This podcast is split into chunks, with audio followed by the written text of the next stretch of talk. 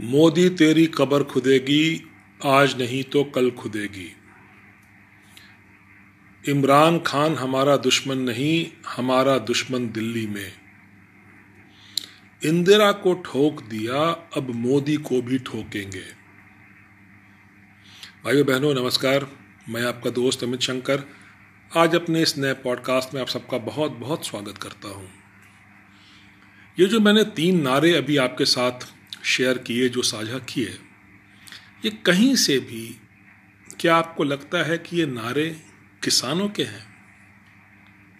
जी हाँ दिल्ली में जो किसान आंदोलन चल रहा है, जिसमें पंजाब से किसान आए हुए हैं, जिन्होंने शहर को घेर रखा है जो ये मांग कर रहे हैं कि सरकार उनकी मांगों को सुने। हालाँकि ये बात अलग है कि जो सरकार की नई कृषि नीति आई है, उसे पंजाब में लागू नहीं किया गया है। उसके बावजूद ये पंजाब के किसान दिल्ली को घेर के बैठे हुए हैं। लेकिन एक बड़ी खास बात जो इस रैली की है कि इस रैली में किसानों के समर्थन में नारे नहीं लग रहे हैं। इस रैली में सिर्फ़ मोदी को ठोकने की बात हो रही है पाकिस्तान जिंदाबाद की बात हो रही है। कैसे हिंदुस्तान की सरकार किसानों के साथ नहीं है, उसकी बात हो रही है। कैसे इन्होंने इंदिरा गांधी के साथ जो किया, वही ये मोदी के साथ करेंगे। कैसे इमरान खान इनका शत्रु नहीं है, और ये सारी बातें वो सिख समुदाय कर रहा है जो हमेशा देश के साथ खड़ा रहा है। ये बातें वो सीख कर रहे हैं जिस, जो एक बहुत भारी मात्रा में फौज में है। ये बातें वो सीख कर रहे हैं जिनकी देशभक्ति पे पूरे देश को गर्व है। तो ऐसा क्या हो गया आज की एक समुदाय जो हमेशा से देश के साथ रहा, ये देश के विरुद्ध खड़ा हो गया है और ये देश के और देश के प्रधानमंत्री के विरुद्ध नारे लगा रहा है। इन सबके पीछे की कहानी काफ़ी लंबी है। अगर आपने इन सो कॉल्ड किसानों के नारे सुने होंगे तो आपने देखा होगा एक इंटरव्यू जिसमें एक किसान, एक सिख किसान बोल रहा है कि, भाई, हम तो शाहीन बाग वालों के साथ आए थे, हम शाहीन बाग वालों के साथ खड़े थे, और अब शाहीन बाग के जो मुसलमान हैं, वो भी हमारे साथ खड़े हैं। अरे भाई, ये कौन से सिख किसान हैं जो पंजाब से खेती बाड़ी छोड़ के सीएए जिस कानून को देश की संसद ने पास किया, उसके खिलाफ जो लोग आवाज़ उठा रहे थे, उनके साथ खड़े थे? और अगर आप इस इस किसान आंदोलन की अगर आप फ़ोटो देखोगे, आपको जान के बहुत ताज्जुब होगा कि इस किसान आंदोलन में बहुत सारे मुसलमान हैं।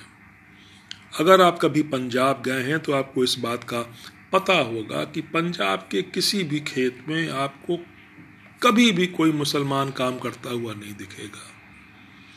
फिर ये कौन मुसलमान हैं जो किसानों के भेष में आके भीड़ में घुस गए हैं? आपको जवाब तो पता ही होगा। ये सारी एक बहुत बड़ी साजिश है। ये खालिस्तान को फिर से ज़िंदा करने की साजिश है। ये देश को कमज़ोर करने की साजिश है। और देश के की, के खिलाफ जितनी विध्वंसकारी ताकतें हैं, जो सीए के समय जिन्होंने प्रदर्शन किया था, जो जो अर्बन नक्सल हैं, जो लिबरल हैं, जो लेफ्टिस्ट हैं, और कांग्रेस पार्टी भी इन्हीं के साथ मिली हुई है। सोचिए, जिन्होंने इंदिरा गांधी को तथा कथित ठोक दिया, जो इस बात पे फक्र करते हैं इंदिरा गांधी को ठोकने वालों के साथ आज राहुल गांधी की पार्टी खड़ी है। कमाल की ही बात है भाई। और ये कैसे सीख हैं जो पूरे देश में हुए उस विभत्स सिखों के नरसंहार को भूल गए जो कांग्रेस पार्टी ने कराया था?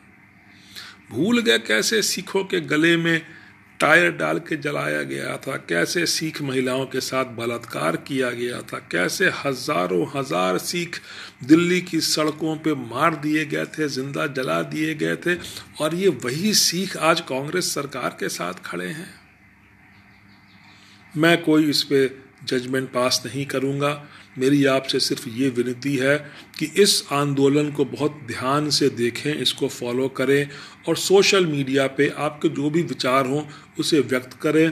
आज देश को हमारी ज़रूरत है, हमें देश के साथ खड़ा होना है और हमें इन ताकतों को कोई प्लेटफॉर्म कोई मौका नहीं देना है कि ये हमारी आज़ादी पे उंगली उठा सके और हमारे देश के चुने हुए प्रधानमंत्री श्री नरेंद्र मोदी के खिलाफ इस तरह का अनर्गल प्रलाप कर सके।